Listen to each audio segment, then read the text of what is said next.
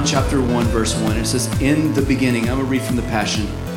In the beginning, the living expression was already there. The other versions say, In the beginning was the Word, the Word was with God, and the Word was God. They were there together, face to face, in the very beginning. And through his creative inspiration, this living expression made all things. He made everything. Come on. For nothing exists apart from him. Everyone say, Nothing exists apart from him. And it says, Life came into being because of him. And for his life is the light for all humanity. And this living ex- expression is the light that bursts through gloom, the light that darkness cannot diminish. Amen. Then suddenly a man appeared who was sent from God, a messenger named John, for he came to be a witness, to point the way of, of the light of life, and to help everyone believe. But John was not the light. He came to show who is, for he was merely a messenger to speak the truth about the light. For the light of truth was about to come into the world and to shine upon everyone. Everyone say, everyone. everyone. And he entered into the very world he created yet the world was unaware of him. The other versions say he came into his own, but his own didn't receive him. He came into the very world he created, but the world was unaware of him. Lord, help us not to be unaware of you. Like, like uh, uh, Daniel said, worship happens everywhere because when we become aware of him, it creates a, a connection point, right? He came to the very people he created, to those who should have recognized him, but they didn't and they did not receive him. But those, here we go, but those who embrace him and took hold of his name were given authority to become children of God. So, who gets the authority and the, and the promise and the ability to become the children of God? It's those who embrace him, who take his name on them. God, put your name on us. Because he was not born by the joining of human parents or from natural means but he was born uh, nor by man's desire, but he was born from God, of God. Amen? Amen? And so this living expression became man, and he lived among us. He dwelt among us, and we gazed upon the splendor of his glory, the glory of the only one, the one and only, who came from the Father, overflowing with tender mercy and truth. Come on. John taught the truth about him when he announced to the people, He's the one. Set your hearts on him. I told you he would come after me, even though he ranks far above me because he existed before I was even born. And now, out of his fullness, we are fulfilled. Everyone say that with me. Out of his fullness, we are fulfilled. And from him we receive grace heaped upon grace. Everyone say, grace heaped upon more grace.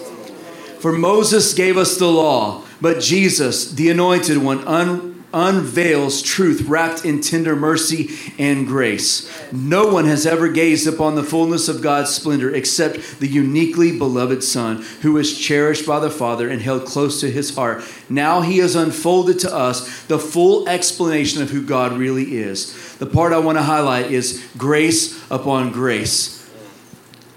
And today I just want to leave you with this thought that God has come to give us grace. Grace is not the same as mercy. Amen? We talk about the mercy of God. The mercy of God is new every morning, right? We need His mercy. His mercy gives us access to the presence of God. It gives us the opportunity to be forgiven for our sins, right? It's when we don't get what we deserve. That's mercy. That's the mercy of God. When we don't get what we deserve. But grace is not the same as mercy. Because grace is the empowering presence of God. Amen? It's the empowering presence of God. Let me say it like this Mercy is the invitation. Mercy is the invitation into an encounter with God, but grace is the appearance of His presence, of the fullness of God.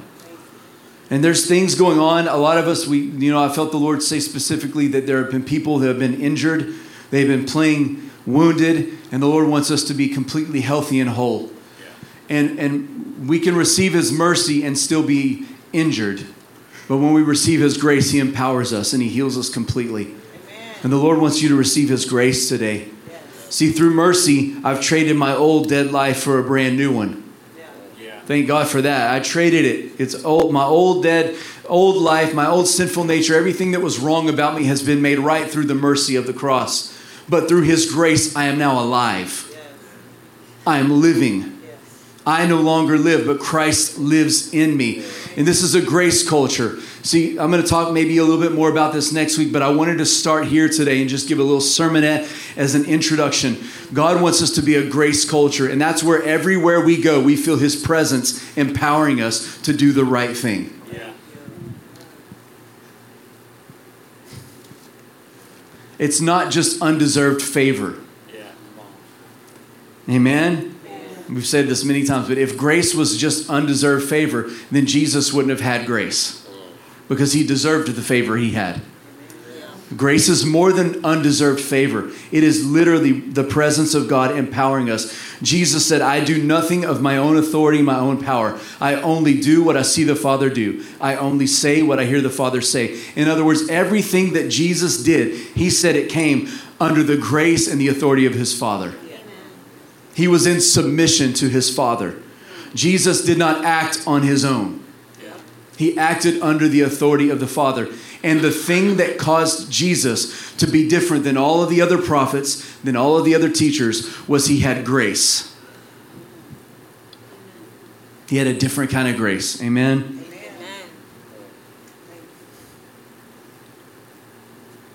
Grace empowers us. So, for those that have been playing injured, the Lord wants to empower you with grace. That's where you're like, I don't know if I can do this anymore. And the Lord says, Borrow my strength. Come on. I don't know if I can do this job anymore. And the Lord says, Here, I'm going to give you my strength. I'm going to trade your weakness for my strength. That's what grace does. Grace says, I don't know if I can look at this ugly thing that's in my life because it's so ugly.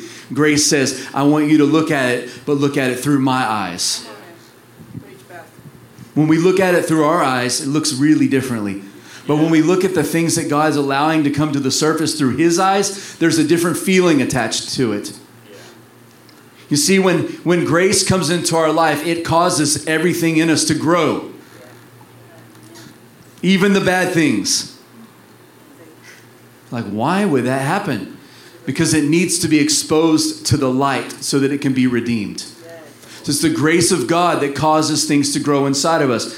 I have been in a season where the Lord's been revealing things that have been hidden for a long time inside of my heart. Some of them are trauma, some are things that I did not even remember. And my, my response to Him was always, Why are you showing me this now? Why? I've forgiven that person for those things they did. Why is this coming back up? It wasn't the, the frustration of God. It wasn't the meanness of God. It wasn't the correction of God. It was the grace of God allowing me to see these things, but through different eyes now. Because when I remembered them before, I remembered them through trauma. Yeah. I remembered them through pain. I remembered them through unforgiveness. But the Lord allowing me to see them in this season has me seeing them through His eyes. And there's healing attached to His eyes. So that when I look at them now, number one, I look at me and I'm not mad at me for letting these things happen Yeah. because He's forgiven me and He's purified me and He's washed me and He's cleansed me. Amen? Yeah. And so now I give myself a break, first of all, and then I also give the other people a break. Because I'm not looking at this through eyes of, of, of unforgiveness and judgment anymore. It's not through the eyes of trauma, it's through the eyes of grace. And the reason things come to the surface is so that He can heal it. Because when things are hidden in darkness, is when they become monsters. But when anything is exposed to the light, the Bible says it becomes light. When any hidden, ugly thing that's in darkness is brought to the light of Jesus' face, it now becomes restored. It now becomes redeemed. It now becomes light.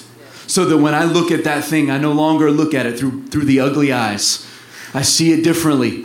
And the Lord wants to give you grace today to see things through His eyes. Some of you have been on a journey and things have been coming up recently. Maybe you made a decision in your family. You know what? We're doing things differently in our family. We're putting first things first. And we know that when you make those declarations, sometimes the ugly things will come to the surface. Because it's the grace of God saying, hey, this is the thing that's slowing you down. Or this is the unforgiveness that you didn't know you still had. And I need you to see that this thing looks differently when you're not in unforgiveness. I need you to see that. That's the Lord's mercy and it's His grace. And some of you have been going through this season and it feels, let me say this God will not allow more to be put upon you than you can handle. I, said that the way the Bible says it because we say it wrong. God won't put more on us than we can bear. That's not what the Bible says. He will not allow more things to be put upon us than we can handle. Yeah. So when things come to the surface and you feel like, oh my God, I can't handle one more thing. If one more thing comes to the surface, like whack a mole, you're like, man, I thought I got them all. I got the high score, and another one pops up. And it's like, I can't handle this one right now. God, I don't know if I can do this. This is what I'm learning. God, I don't think I can do this in my strength. I need to borrow strength from you. I need your strength. God, I'm not wise enough to walk through this. Will you please give me your wisdom? That's what grace does. It's an exchange. It's an exchange from our weakness to his strength.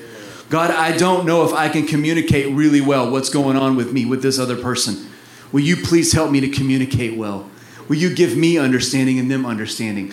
God, I don't know if I can if I can approach this this thing that's been a, a struggle in our family for years and it just feels like it's always going to be there. I don't think I can handle it anymore. Can you please help me? Will you please carry this for me? Yeah. That's what grace does for us. It's an exchange. Grace is not this license to do whatever I want yeah. to do.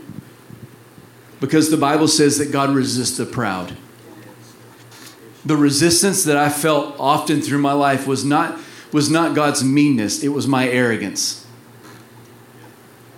And because I was arrogant or proud or thought I knew a better way or thought this is the right way for me to handle this situation, then what I was doing is I was creating resistance between my heart and God's.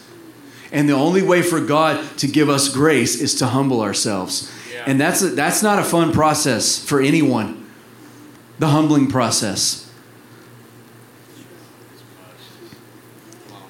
And humility is not being humil- humiliated yeah. like we think it is. Humility is not this, oh, I have to beat myself up. That is ridiculous. That's what the enemy wants you to do. It's such a trick.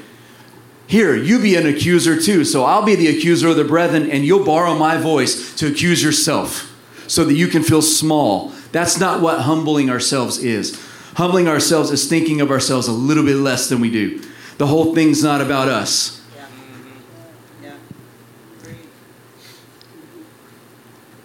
And we begin to see the world through different eyes. And so God wants to pour grace upon you today. Lord willing, there's more of this next week, but God wants to pour grace upon you today. He wants you to walk in, yes, undeserved favor. Yes, the mercy that comes where we don't get what we deserve. But there's a greater reality to this yeah. when Jesus rose from the dead and he gave us the rights to be called sons of God, children of God. And then he says that he brought to us grace upon grace. And I need the grace of God in my life. Yeah. How many, how many would you stand? Would you stand with me? How many need the grace of God in your life?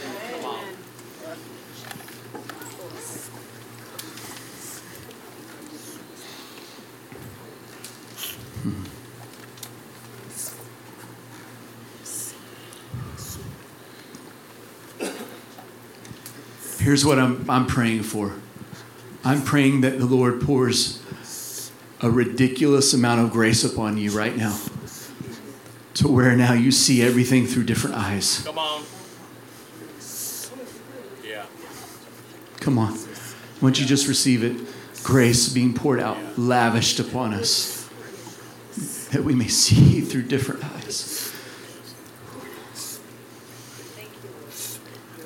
Grace upon grace. Lavish grace upon your children lavish grace upon your children right now, God. Grace upon grace. Strength for weakness, beauty for ashes, joy for mourning, healing for pain. Come on, it's the exchange.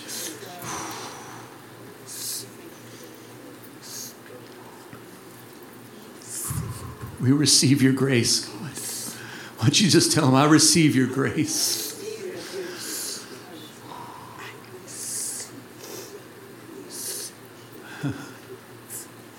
the empowering presence of God.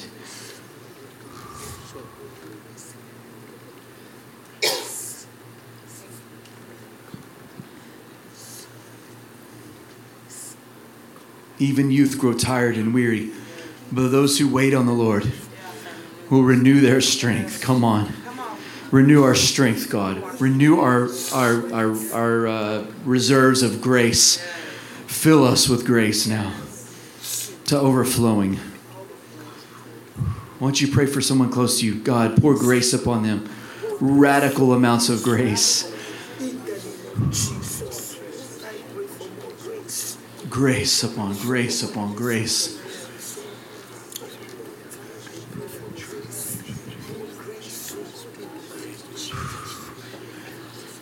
It's the grace of God that's that voice behind us saying, This is the way, walk in it. That's the grace of God. I don't know what to do, I don't know where to go. You will hear His voice. This is the way. That's grace. He empowers us. Go this way, turn that direction, do this. That's the grace of God. God, we ask that you would increase our ability to hear your voice as the voice leading us.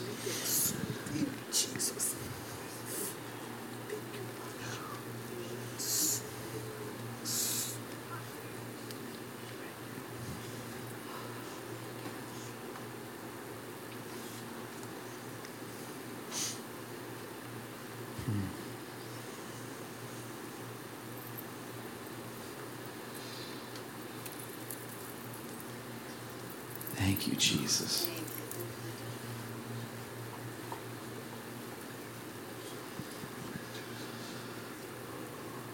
It's the grace of God. Come on. It was the grace of God that caused Paul to write, I can do all things through Christ Yeah, who strengthens me. It's the grace of God that says, yeah, in this world we will have trouble, but Jesus has overcome the world. It's the grace of God. It's the grace of God. Come on.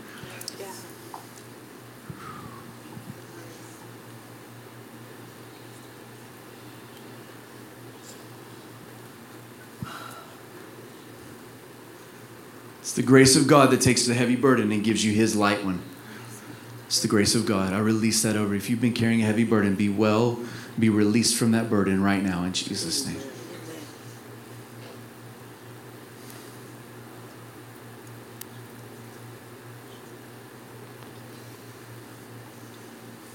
I bless you with grace.